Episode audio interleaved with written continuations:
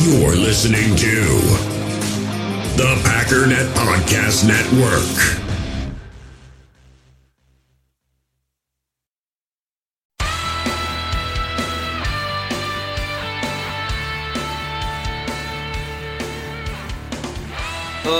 Ladies and gentlemen, welcome once again to the Packernet Podcast. I am your host and resident panelist, as always, Ryan Schlipp.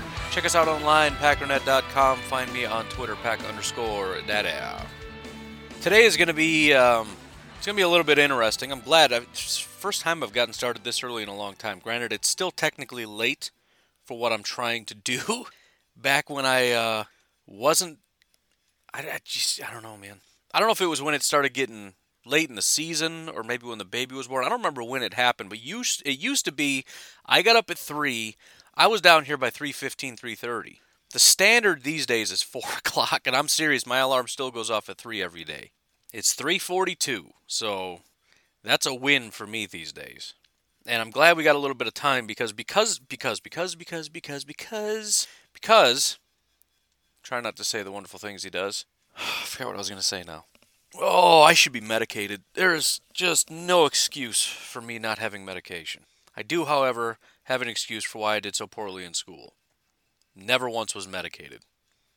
Anyways, because of the schedule, anytime it's it's like word of the day. Remember that from uh, Pee Wee Herman? Somebody says that word and everything freaks out. As soon as I say the word because, all stuff, all kinds of stuff is firing in my brain because tomorrow is the game, we have to talk more about the Panthers. However, there's a lot of stuff going on in my brain right now, and not just the because fireworks. Um, whole lot of sort of discussion topics that I'd like to touch on just because they're there. And because, you know what? I don't have to stick to a stupid schedule. If there's something I want to talk about, I just so happen to have a platform to talk about it. Yes, it's football related, don't run away. But that's what we're going to do today. There's one thing I wanted to ask you about first though because I'm I'm kind of torn on a thing. And I guess I don't really see a reason not to, but I'm just I'm just looking for a little feedback cuz I'm not really sure what to do. There is an app that I'm considering using as another platform for another thing that I can do. Now, I already know you guys are tired of getting pulled in a million different directions. Me saying, "Hey, go here, go there, go here." Right? Flick chat, Twitter, two different Facebook groups or Facebook pages, a Facebook group, YouTube, Twitter, Instagram, subscribe to this, subscribe to that, buy this, do this contest. I get it, right? I'm tired of saying all of it. But I just want to throw it out there, and if it sounds kind of cool, because I think it does, tell me it sounds cool. There is an app, it's called Stationhead. Essentially, what Stationhead does is it lo- allows you to host a radio show, which is like a podcast, but it's live. Now, I don't really have time to do like a live show, and I'm not talking about giving up the podcast for that because I don't think anybody's up at 346 to listen to it. And the biggest negative is that people would have to actually download the app. This doesn't stream to anywhere. You can't get it on on. Um, at least I don't think you can. That that would be a game changer, but I don't think you can. So people would have to download the Stationhead app to listen. That's the biggest negative, and if nobody's going to do it, then I'm not interested. However, some cool features on this, and, and what I would think that I would want to do is like a halftime show at least to start, just to try it out. Not that many games left. I would only have to do it once a week, but I don't really have time to come down here. I mean, if, if I were to record a podcast, by the time I get downstairs, record it, send it out, I mean, you're not even, even going to see a notification until the second half starts. Same with like Facebook. I know some people do like live streams or whatever. I'm not to do in game because my kids watching. And again, setting everything up, it's it's just it doesn't make sense. But some of the cool features, um, not only can you listen on the app, but you can interact by commenting, but also by calling in. You can actually call in to the radio show. And I think that's really cool. And I've been wanting to do stuff like that for a while, especially with call ins. I've been trying to do that with the podcast forever. But again, I do this at 3.48 in the morning. So I, I just thought it would be kind of cool to have the uh, Packernet halftime radio show where, you know, I would broadcast during halftime. You could comment, you could call into the show, give your thoughts and opinions and everything else, and that would be it. And then the game would start and we'd cut it off. I don't know. Let me know. I guess there's no reason not to, but I just I figure four people are going to actually go over there and I'm going to be talking to myself and that's going to sound stupid. Anyways, moving on. I want to get the random stuff out of the way first. Um, not Panthers related um, necessarily. I say necessarily because I don't exactly remember what the things were. I got to look them up, but they're super important to me to talk about apparently. The first one is again, super random, and I have said this before, but it was a long time ago. But I want to bring it up again because not everybody listening heard it, and some new listeners, whatever. And it goes back to the Jordan Love pick. There's just one train of thought that baffles me. And I'm not trying to pick on anybody. And I was going to comment when I saw it on Twitter, and I decided, you know what, I'm just going to leave it alone because I don't want I don't want to like pick this. This guy's going to assume I'm picking a fight with him. I'm not trying to fight. It's just it's just an interesting thing, the way people's brains work. And I want to point this out. This person, who shall rename name unnamed something whatever, however that goes, said that. Oh, it was it was when I made a comment on Twitter about how people hate on Brian Gutekunst because of the moves he made. And I've talked about this before too. We always forget about these free agents. We talk a big game about you're an idiot because you didn't go out and do this and do that. What? Why don't we talk about those guys anymore? Because at this stage in the game, nobody cares about them anymore. Nobody's winning or losing the Super Bowl because of what they did in free agency. Who did, who's the Chiefs' big free agent move? Right? I talked about that already. But why don't we go look those guys up? I was doing my mock draft, which is uh, my fourth full time job now. And I, one of the things I like to do to refine my mock drafts is go back and look at comments. And a lot of Raiders fans said, I want a linebacker. And I thought, what are you guys talking about? You literally went out in free agency and got the top two linebackers in free The top two! Not the top one, the top two linebackers on the market. Kwiatkoski and Cory Littleton were the two top rated, highest, best linebackers available in free agency. They got both. And so I didn't take a linebacker despite the fact that they're banging the table because that, in my opinion, is a GM that's begging to get fired. If you go out in free agency and get the two best linebackers available and then draft one in the first round, you're an idiot. You're begging to get fired. At least play it off like they don't suck. But that's the point. We wanted those guys, especially Cory Littleton. There were people freaking out about that. And you see people talking about, well, this is why he's not a good GM. He needs to be doing this, that, or the other thing. And, and we would just, he would, it would transform this defense. It would be the best defense in football. Cory Littleton is one of the worst linebackers in football right now. Now, that's not my ultimate point, but it's worth noting. By itself, worth noting. But somebody else made a similar comment after that. And one of the comments to that comment was, I get that, but the first round pick still sucked. Which, of course, we don't actually know that. But his, he laid out his reasoning. He said, Nobody had him as a first round prospect. That comment baffles me. And if you think that comment makes sense, please hold tight. Hang in there. Because I, I got to talk to you for a second. We got to talk through this for just a minute. The comment you're making to me is that nobody had him as a first round prospect. Guess who had him as a first round pro- and he went on to say not only was he not a first round prospect but we traded up for him. You know who did think he was a first round prospect and apparently a relatively early first round prospect? Brian gutekunst. What baffles me about this is and again this is the comment i've made before but i'm going to make it again.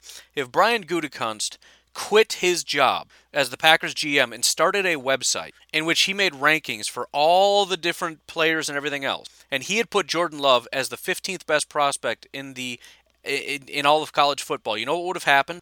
Everybody would have been saying that he's the 15th best prospect in all of football because he knows more than all the other media idiots out there, myself included. Because he's a former GM of the Green Bay Packers. Do you know what these other guys have done? Not that. The only other guy that had re- any real clout whatsoever was Mike Mayock, and he got hired as the GM of the Raiders. And again, I've said this before rumor is he's not that good. Right? It, this is this is what I've heard from quote unquote insiders that have podcasts and stuff. I don't have connections, but I listen to podcasts of people who are plugged in, former executives, etc. Apparently, he had scouts walking in talking about stuff and, and Mayock would say things and they're like, What are you talking about? You don't know what you're talking about. Scouts. So in other words, you have GMs, then below them you have scouts, then you've got way down below that media members who, you know, quote unquote grind the tape. We listen to these quote unquote grind and the other hilarious thing, you know where these guys get a lot of their information from? You want to know why these big boards are about to change drastically once the playoffs kick off? Because teams are going to start kicking into finding college prospects mode. And information is going to start leaking about what teams believe. And then all these geniuses who have put in all this work are suddenly going to start changing their mind drastically. You know why? Because it's all groupthink. There's, they, they just want to be right. And so they want to believe whatever the teams believe. So when they find out something leaks, then everyone, oh yeah, I always knew that. In other words, the source of genuine knowledge comes from teams and GMs.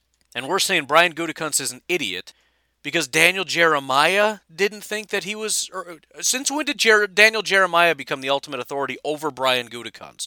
Since when does Matt Miller of Bleacher Report dictate what we think about Brian Gutekunst's pick? Or Kyle Crabbs from the Draft Network? I mean, I'm, I'm not trying to be offensive to these guys, but come on. In a million years, they couldn't sniff his socks. Don't know why they would want to, but if they wanted to, he would say no because they're not worthy of that. That whole thing is super creepy, and I'm sorry that was my analogy, but you, you get what I'm trying to say, right? I mean, he's got a desk job, so they probably don't smell that bad, assuming he changes them regularly. I just, I'm just saying, it's such a backwards way of thinking. Nobody had him as a first round pick.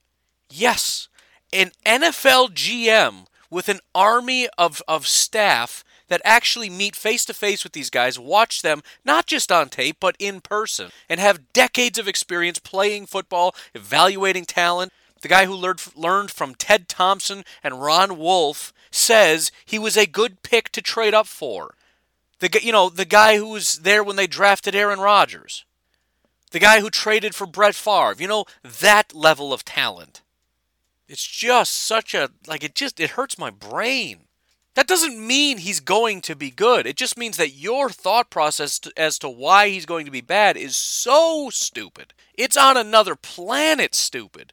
Please stop thinking that. If you want to come up with something, come up with something. But that's a terrible, terrible, terrible thought because Matt Miller doesn't like it. Okay. Anyone want to take a wild guess as to why Mark Murphy didn't hire Matt Miller and instead hired Brian Gutekunst?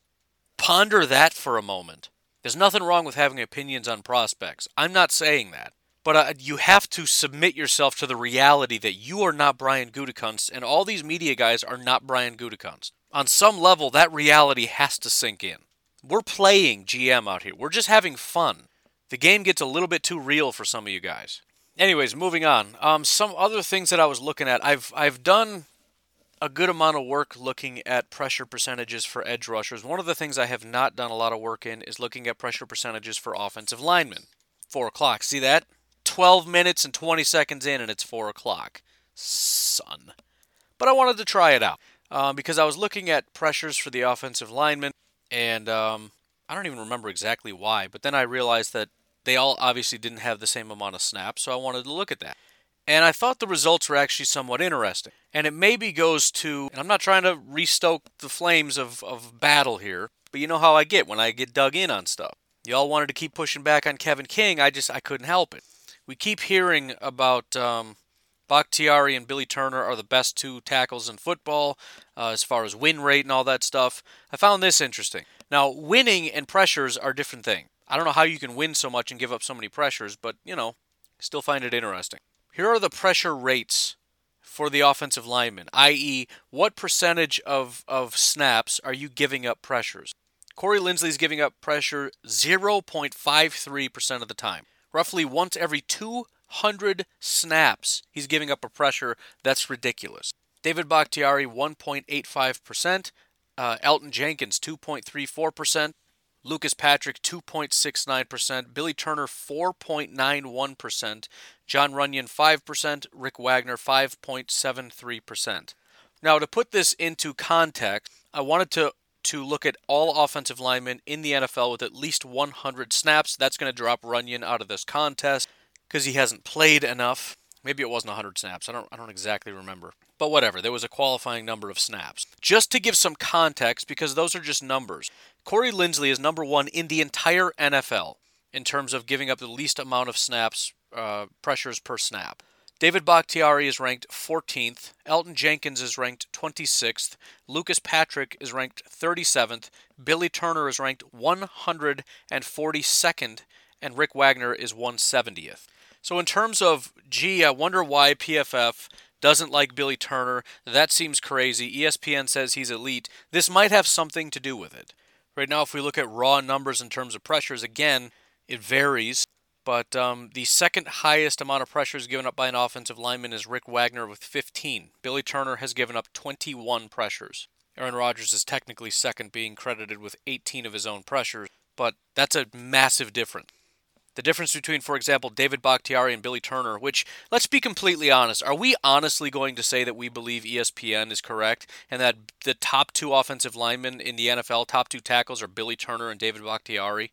Wasn't it just last year that Billy Turner was the laughing stock of the offense uh, of, of the NFL and, and a complete embarrassment on our offensive line? I mean, that's a heck of a leap to go from Broncos and Dolphins fans laughing at us for paying Billy Turner because they hated that guy so much because he's so terrible. He comes over here, he's the worst offensive lineman on on our team. We can't stand him. Then he goes to right tackle, which he's played several times before. It's not like this is a new position that we discover. And he's the best in the NFL. I mean, the, the job's getting done for Aaron Rodgers, getting the ball out of his hand quickly enough and not getting a ton of pressure.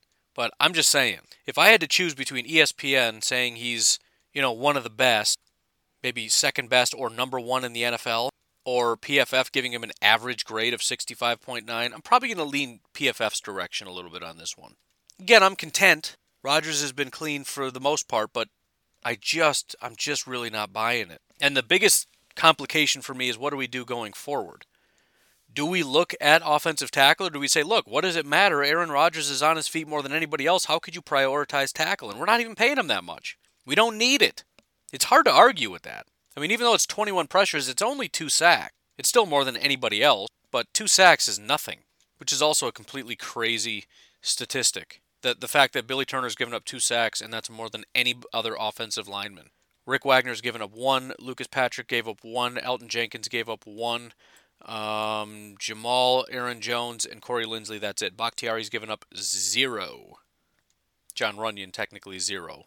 Again, we're kind of counting them out because hasn't really done this very much. And and I did do this for the uh, tight ends, uh, running backs, and and whatnot as well. But the numbers are so much higher because it's just a different metric. And technically, the exterior and the interior are different as well. I think the you're going to see generally different numbers. So as I get more familiar with what a good number and a bad number is, I'm going to probably have to do it by position, at least interior and exterior guards and centers compared to tackles, but I, I haven't really fleshed it out like I have with pass rushers and 10%. And technically, I should probably have a different metric for you know defensive tackles as I do for for edge guys, but it, it kind of holds up. In fact, some of the best pass rushers in football are defensive tackles, so I'll probably just keep it at 10%. But anyways, I found that little tidbit to be interesting, and I've never I don't think I've ever done that before, so it's good to kind of keep an eye on that. It's also worth noting that he had his worst game um, one of his only games with more than two pressures was against Tampa. And that's sort of part of the problem. And it's not that it couldn't happen to anybody. I know Bakhtiari struggled against, you know, against like the Bosa's and stuff, and that completely wrecked everything.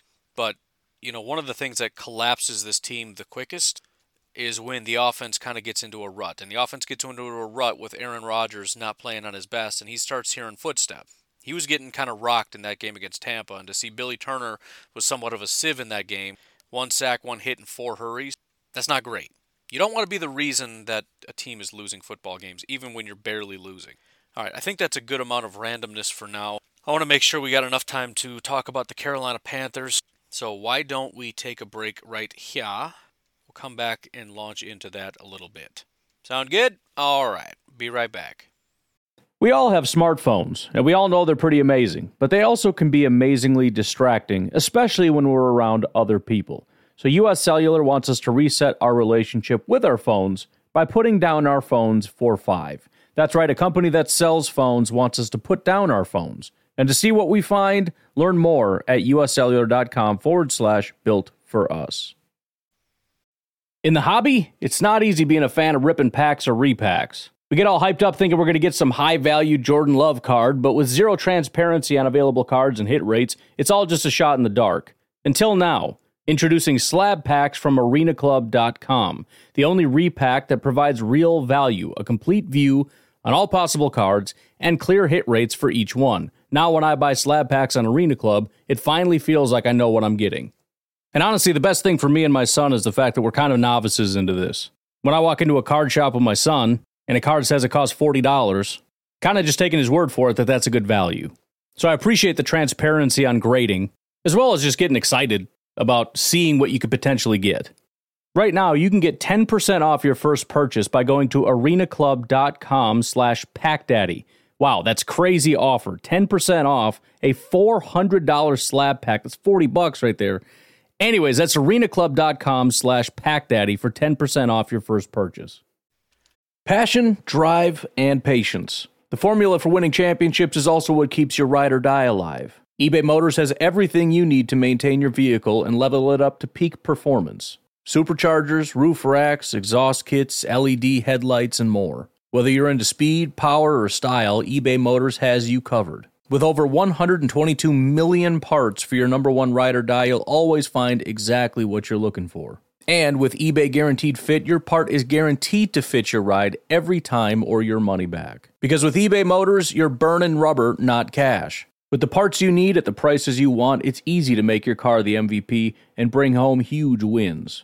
Keep your ride or die alive at ebaymotors.com. Eligible items only, exclusions apply. All right, let's do a quick team overview kind of deal.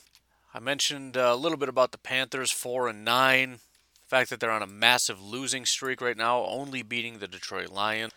Um, 19th in points and yards on offense, 20th and 21st in points and yards on defense. So pretty consistently subpar in every single category.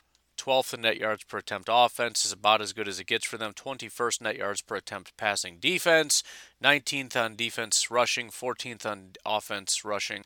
If we look at um, what does it take for the team to win and lose kind of thing, uh, there isn't a huge correlation in terms of their scoring on offense. However, there is a massive correlation to how well their defense does and whether or not they win.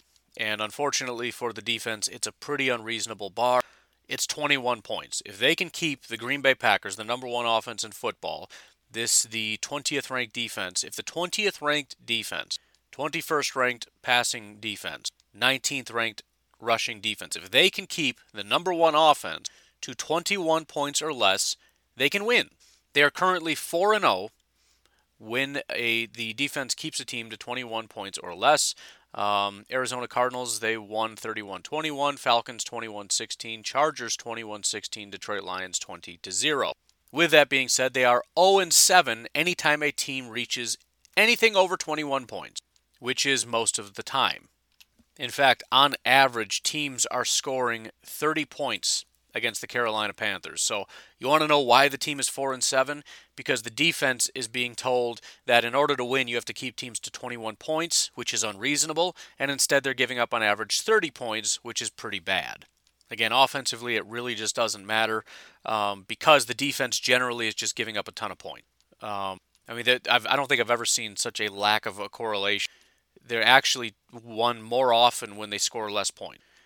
When they score 23 points, let's say 20, eh, 23 points or higher, they are 2 and 6. When they score less than 23 points, they're 2 and 3. Because it just, it's, you know, they, they scored 24, they gave up 27. They scored 27, gave up 28 and 32. They scored 30, the Raiders scored 34. They scored 31, well, they won that one. But they scored 31 against the Chiefs, they gave up 33. Because in, in reality, they're actually scoring uh, about 28 points a game. Now, that's not really holding true recently as they've been on their losing streak. They've only even reached 28 points once, and that was against the Chiefs. However, they did get back to back weeks of 27 points. So that would be the one slight area of concern is that the offense does have some ability to score points. Um, and so it would really just mean that, you know, and this is true of, of most times when the Packers are going up against teams that are not on their level. It really just comes down to if the Packers fall apart, they're in trouble. If they don't, they're going to win. And again, I would remind you the defense is actually doing a very good job of keeping teams to a pretty low point total. Now that doesn't mean they're not going to allow the Panthers to, on the first drive go down and score a touchdown, and then I get 17 different messages from people saying this is a loss, this team is a joke, they're never going to win a Super Bowl. I'm sure that's going to happen, but at the end of the game, it'll probably be a pretty low score for the Panthers, under 28 points, and the Packers end up scoring 30 or more. At least if if history holds true. Um, not a ton of other correlations here. One slight correlation would be passing yards defensively. Um, another not great sign for the Carolina Panthers, considering what a good job the Packers do throwing the football. But if they keep a team under 210 passing yards, as they did with the Falcons, Bears, Lions, and Cardinals, they are three and one. Anything over 210 yards, which is almost everybody, they are one and eight. That's about it. And I mean, one of the strongest correlations generally is turnovers, offensively and defensively. There's still nothing. I mean, they they technically did win when they got four turnovers, so kudos to them for that. But they had three turnovers against the Vikings. They won the turnover ratio three to one, and they still lost to the Vikings 28-27. So even with a bunch of turnovers, they can't do anything. And by the way, they've had turnovers in every game except one. They still can't win. When they've had games with with I mean I mean one turnover is basically all of them, but more than one turnover, they're one and two. Games where they don't turn over the ball at all, they're two and four. So it's just I don't know. There's just there's nothing here. It really is just the defense needs to keep other teams from scoring any points. If they can keep the team from throwing the ball well and keep them from scoring any points, they have a chance, which is true for literally every team. But that's really the only thing I can find here.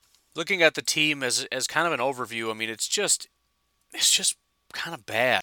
Um, again, it's they do have enough components here to excite some people. I think some of it is overinflated. The the only thing if, if we wanted to say how do the, the Carolina Panthers win, first of all, it starts with the fact that the offense isn't the worst. Teddy Bridgewater, I mentioned, Carolina Panthers fans are completely over it. Um, he's not having a very good season at all, but he's not completely inept. I mean, his grade is a 69-4, It's still basically a 70, although he's ranked 26th overall. But he's also got a good offensive line right? Uh, Matt Paradis in the middle is a good center. Taylor Moton is a good right tackle. Russell Okung on the left side is a good tackle. Guards aren't great, but whatever. Uh, Mike Davis is having a good year at running back in the absence of Christian McCaffrey, and then they have they really do have two pretty good wide receivers. They don't just have Robby Anderson; they got DJ Moore, who was a first round pick back in 2018. Nobody really talks about, but he's a solid wide receiver. Um, I mean, he's ranked 33rd, but his overall grade is a 76. He can win. So they do have some weapons and some ability to get down the field. And again, it's one of those things where we just see this is a team with a bad record. They should be bad at everything. The Packers should never. It should be 30 to zero. This is a team that has the ability to move down the field. And again, they're scoring on average 28 points a game. They're going to score points. They're going to get first downs. Don't just get caught up in this. This is a bad team. This is garbage. They shouldn't be able to do anything because if you're a Super Bowl caliber team, you should be. Blah, blah, blah, blah, blah. That's nonsense. That's stupidity. This is an NFL football team. Um, so that that's going to be the biggest challenge up front is is kind of slowing this down. It's going to be hard to get pressure. I mean, the Packers have not done a good job getting pressure as it is, and this is actually a good offensive line. We go up against bad offensive lines like the Lions and can't get pressures.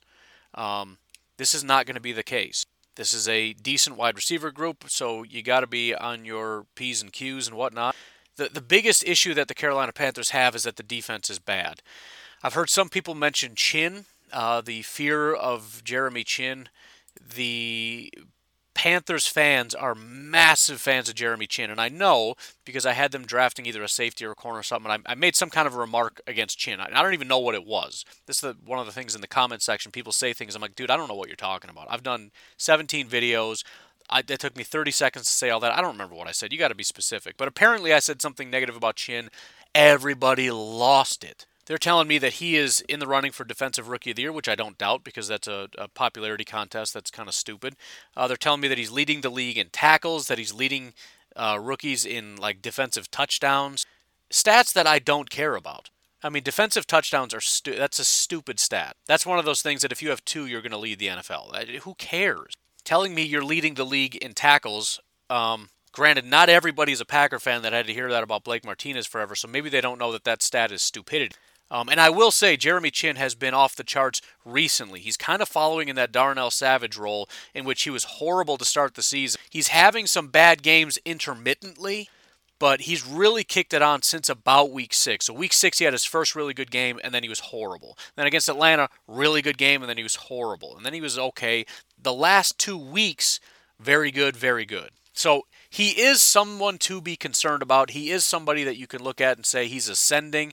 Again, it could be sort of a Darnell Savage thing where, you know, if, if I were to say something disparaging because overall his grade isn't that great and it's his second year and he wasn't that good as a rookie, a lot of Packer fans would chirp up and say, you don't know what you're talking about. He's been great this year, which, again, even that would be a fabrication. But just to give the full picture, Yes, he is leading all rookies in tackles. He's also leading all rookies in missed tackles and by a ton. He's also given up four touchdowns, which is more than all the uh, rookies. He has a passer rating when targeted of 108.8, which is, I don't know, like eighth or something. It's not good. Um, he's been targeted 44 times, 32 of which, 72%, 73 almost percent, um, have been caught for 267 yards. His overall PFF grade because of mostly the beginning of the year. If we look at, and I can, I think I can do this. If we look at from week six on, it's going to be a lot higher. But right now, it's a 63. So I'm not going to completely backtrack on saying that people need to cool it on Chinn. I will say though, if you want to say you're scared of Chinn, I can respect that because he is ascending and because he's been very, very good the last two weeks and for the most part over the last six, with the exception of a couple really bad games. He's certainly someone to look. Oh, and he went to uh, SIU. That's funny. I've been there several times. Had lots of fun. The Salukis, a huge group of my friends from high school in Illinois went to SIU, so I went to go visit, and that was uh, that was quite a time down there. So, anyways, that's the negative side. If we look from week six on, uh, Jeremy Chinn goes up quite a bit. He is rated as the 18th best uh, safety in football at a 75.4. Worth noting, Darnell Savage 77.2. If we go from week eight until now, Jeremy Chinn is now the eighth best uh, safety in football. Darnell Savage drops to 15th. If we look at the last four weeks, which is just kind of a good round number, quarter of a football season, Jeremy Chinn is the third best safety in football. Darnell Savage is the fourth best safety in football. So I'm, I'm not going to go less than that because it's you know we're getting into super cherry picking territory. But again, that that's sort of where we're at. Jeremy Chinn is actually fairly similar to Darnell Savage. He's going to drop quite a few, and his stats are nowhere near as good, by the way. But he's going to have a bad game here and there. But he's a young guy. He's not as good as Panther fans want to say he is, but he's clearly ascending, and he's getting into the territory of being lethal, and he's becoming more consistent. Right? It, it went from bad all the time to one good game, one bad game to now back to back good games. Hopefully he's about to drop a bad game against the Packers and Aaron Rodgers and you know kind of getting up in his head or whatever. Hopefully, but um, again the the talent is there. Uh, he has one interception and five pass breakups on the season. His one interception came against Chicago, so I don't know that. Uh, I mean, you know, whatever. And then his pass breakups came in a bunch of four against Atlanta, Chicago, New Orleans, and Atlanta. The last four weeks, he has given up two touchdowns, zero interceptions, and one pass breakup. Again, the stats are nowhere near Darnell Savage level, but he is ascending. It's something to keep an eye on. But that's not my biggest concern. My biggest concern is Mr. Brian Burns. Brian Burns last year was decent. I think he was overrated in terms of Packer fans being mad that we didn't get him. And and listen, I was first of all, let me just say this. Not only was I also on the Brian Burns train, I was the first to be on the Brian Burns train. You can find me talking about Brian Burns in November before the draft saying, I don't know why he's not higher. This is my favorite edge rusher in the entire class. I am just not going to stop talking about this guy. So don't talk to me about Brian Burns. Thank you very much. That's my guy. Just so we're clear. Um, with that being said, he did take a massive leap. He went from 65th overall in the NFL in 2019. And the reason he got so much hype is he kind of broke out immediately, right? He had like in preseason he was getting a billion sacks and then the first two weeks he did really well and then he just kind of faded. And again it's one of those things where when guys that we like that didn't we, we didn't get do well packers twitter will never shut up about it. When they vanish into the sunlight nobody cares anymore. Well brian burns is back with a vengeance. He's currently graded as the eighth best pass rusher in football. He has seven sacks which is you know decent. It's not elite level but he's also getting to the quarterback at about 13% um, and there's also a consistency factor here. He does not have a single game with zero pressures, not one. He's got three games in which he only had one pressure, the most recent of which was week 14 against Denver. However, he does also have a game with seven pressures. So, I mean, he runs the full gamut here. Um, and again, he, he's always getting pressure. He's going to be after Aaron Rodgers, whether or not he gets him on his back or it's just a, a, a hurry or whatever, I don't know. But he's going to be a bit of a problem, and hopefully it's not too big of a problem. He does line up on Billy Turner's side, who, as I just said, as as good as he's done at you know keeping Aaron Rodgers up to some degree, he is our worst offensive lineman in terms of giving up pressures. And the, and the reason that worries me again is just this is how things spiral out of control. Getting the Packers offense out of their rhythm. When the when the other team is able to score points and we get off to too slow of a start kind of getting off the ground. You know, we're way too cocky. They come out, they score points, and it's like, well, that sucked, but eh, you know, it's all right. We'll respond, and then we don't. Right? Things don't go well. A guy drops a pass, and then Brian Burns gets a sack, and now it's third and long, and we throw a screen pass for four yards, basically just you know cashing it in. And then we punt and they score again, and it's like this thing just starts spiraling. And then Aaron Rodgers is nervous, and da, da, da. it doesn't take very much. Again, this is not a good defense at all, but they have enough components around the field to at least cause problems, the biggest of which is a pass rusher. And you're looking at say, yeah, but their corners are terrible, and that's true. But we saw a little bit of a blip in the second quarter last uh, week against the Lions. Terrible, terrible cornerback group. Not only are they one of the worst in the NFL, but they lost Trufant and Okudah and had guys getting hurt. So they had a terrible group, lost two guys within that terrible group, which makes it an even worse group, and then lost a guy in game. They're they're at the bottom of the bottom of the bottom of the barrel, and there was a stretch in the second quarter where guys couldn't get open. Aaron Rodgers couldn't find anybody. So that again, that's my only concern is that spiral, that, that death spiral of things are not going well. We're getting up in our own head. We're getting frustrated. Guys aren't doing their job. Simple things like drops, and then the uh, the defense just allows the Panthers to get up to too much of a lead because the, at the end of the day, this is probably the biggest difference between the Packers and the Chiefs is that when things aren't going well for the Chiefs, they overcome it. When things aren't going well for the Packers, they do not. Not saying they've never won things when things aren't great, but when things really start to spiral out of control, they just continue to spiral. We've only seen a few examples, but we know exactly what I'm talking about. Tampa Bay, San Francisco twice, the LA Chargers. The Packers haven't lost very many games, but when they do, they lose in spectacular fashion. And those are examples of games that are spiraling out of control, and the Packers just cannot get it under control. And that, that really makes up the vast majority of losses. Not all of them. I mean, the Colts game was close.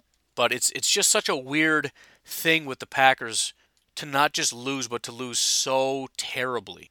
And um, again, that's the formula. That that ultimately is the formula to beat the Packers. And and the the Panthers don't have much, but they have just enough to pull that off. You got a guy like Chinn who's got who's really starting to step up. He can make some plays, and he's he's sort of a you know safety slash in the box kind of a guy. So so he'll be up helping to stop the run. He'll be disrupting passes as a you know hybrid linebacker. He's got the ability to get his ball on or his hand on some balls whether it's tip passes, interceptions, whatever. And again, you got Brian Burns coming off the other end. Now, I'm not trying to scare you. I'm just I'm just playing devil's advocate here in terms of what it's going to take to win. You got to take Brian Burns out of the equation, and the passing game has to be on point. And really, everything should be on point. You look across the board; these are not good football players. The defensive line and linebackers are just not very good. The safeties are just not very good. The corners are not good, so we should be able to run and throw with relative ease. And as far as the defense is concerned, it's not or the offense is concerned or our defense, whatever. The offense is decent, but it's it's it's maybe on par with the Lions or some of the other teams that we've played. It's it's competent. It's competent, but Bridgewater isn't Stafford, right? I mentioned how t- Teddy Bridgewater has not gone two games in a row without throwing a pick. He didn't throw one last week. So if he doesn't throw an interception this week, it's the first time all year he's gone back to back games without a pick. Uh, right, Derrick Brown, their early first round pick defensive tackle, has not been good this year. 27 pressures on 373 attempts. I don't need to do the math for you. That is well under 10%. Right, uh, he should be at least at 37 to 38 just to be at 10%. He's at 27 with zero sacks. His run defense grade is a 56. In case we're thinking, well, he's more of a run defender, which isn't true. Derrick Brown would win the seventh overall because he can do it all. He couldn't. He can't. He's not. He's had a couple good games, uh, weeks three and four against the run. That's it. They got Efe Obada, I've never heard of in my life, one of the worst run defending defensive tackles in football. Uh, Bravvion Roy, who was a sixth round pick, who's just horrifically bad. Linebacker Jermaine Carter is just, I mean, he's, he's okay against the run, but he's just not a good linebacker. Shaq Thompson, kind of a big name. He's one of those guys that was good at one point in his career, so some people still they keep that in the back of their mind. Ooh, Shaq Thompson, he's one of those good ones. First round pick, pretty good in 2015. He was the 18th overall linebacker in 2016. He was the 8th overall linebacker. Problem is he's never been that good since, and he's having the worst year of his career right now. Tre Boston was a very good safety for quite a while. He's having a terrible year this year, just completely fallen off. Uh, Juston Burris, the other safety, because they, like a lot of teams, use three safeties, so that's why there's Jeremy Chinn as well. But Juston Burris, uh, just he's just not good. So you know, I understand. Well, I don't. I don't really understand being scared of Carolina, other than being scared of every team. Um, and it, it, it, does matter, right? We, we not only need to win, we need to win the NFC games because that's going to help us with these tiebreakers for getting that number one seed. We need to win two of these three games at least um, and the one game that matters the least is Tennessee. Because if we lose to Tennessee, we still win tiebreakers because that's an AFC team. We have to win against Carolina and Chicago. If we do that, almost no chance we don't get a first round bye. The only way we do is if we lose to Tennessee and the Chiefs win out, or the the Chiefs, the uh, the Saints win out because then they'll have a better record overall. Which is why we're all about to be giant Chiefs fans. And really, it's it's going to be in the Chiefs' interest anyway. I mean, even if it's of, of course it's in their interest anyways. They're trying to get that number one seed as well. It's a huge game for them, but um, I think they acknowledge that with with Brees back, this is a serious threat. This is an opportunity to knock them down a peg and um, win a game that they they maybe wouldn't have had such a good chance of. And this is one of the NFC teams they probably don't want to face in the Super Bowl. Not that they want to face the Packers, but they've got the opportunity to knock down the Saints when if Brees was healthy, they probably would have been the number 1 seed. But they can take them out and then they got to play more games in the in the playoffs. Better chance that they don't end up making it to the Super Bowl. That's one NFC team they were probably scared of. I think with Brees, you could argue this is the best NFC team. Not as good of an offense, but they've got, you know, potentially you could argue top five offense and defense, which is always going to be scary. So, the, so the Chiefs really want to win this game for every conceivable reason. So any kind of conspiracy theory about well they don't want to face the Packers, so they're going to drop this game, zero chance of that. Just I, I love a good conspiracy theory, no chance. But you know, again, the bottom line is this is a bad football team. They are their spirit is completely crushed. Um, they have two good players on defense. I'll, I'll, I'll concede Jeremy Chinn is a good player, but he's very inconsistent. A little bit overhyped. Again, the missed tackles are a huge problem. But this this is a I'll, just put it this way: it's a game you got to win, right? I mean, this is playoff implications are on the line. You're at home. You're clearly the better team. You're the number one offense in football, going up against a subpar defense at best. And this is a defense going up against a subpar quarterback, some decent, but you know, we're talking low end number ones competent high end number two type wide receivers. No Christian McCaffrey. You know, competent offensive line with the exception of some pretty bad guards. I mean, you just you got to win this one. There really isn't any excuse. I mean, any given Sunday applies to every single week, but you know, it's it's as far as I'm concerned right now, it's playoff time because all these games have implications. So the the need to win out, which is what you have to do to win a Super Bowl, let's just say it starts today.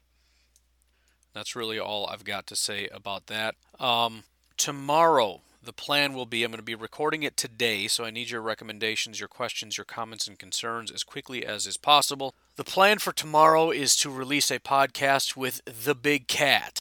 He is a YouTuber um, for Fan to Fan Network for the Carolina Panthers. He is clearly by far the most popular guy, extremely animated.